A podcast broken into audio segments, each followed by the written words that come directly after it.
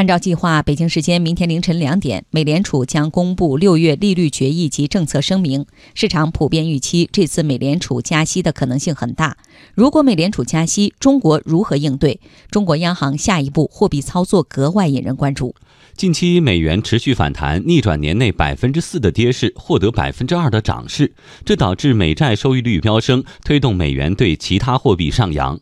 美联储加息在即，不少新兴市场国家央行也开始提前准备。印尼央行两周内连续加息两次，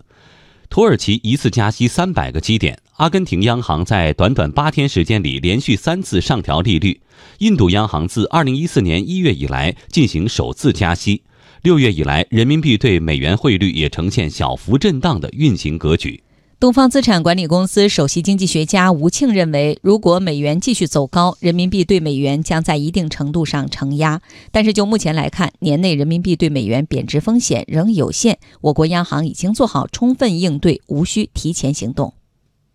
那么前期人民银行做的一些动作，也是在为这个未来发生的一些事情做准备。比如说，我们给我们一些流动性的工具啊。增加了这个呃额度，扩张了抵押品的范围以后，那么央行释放流动性的时候会更加便利，这就是做的准备之一。所以我个人认为，我们的央行呢应该做好准备，但是不必提前采取行动。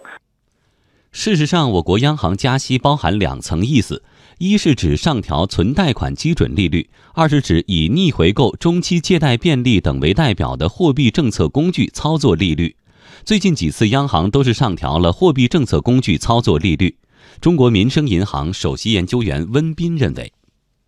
我们的货币政策变化还是基于我们的呃宏观经济基本面，所以我们的这个经济形势啊，还是一个企稳向好的一个环境。就是目前的呃整个宏观经济啊去杠杆的压力还是存在，呃，所以呢，货币政策利率的小幅的提高呢。可以给市场一个明确的这个货币政策的预期，从化解金融风险的角度，呃，适度的调高政策利率啊，是有助于我们整个呃社会部门来降低杠杆。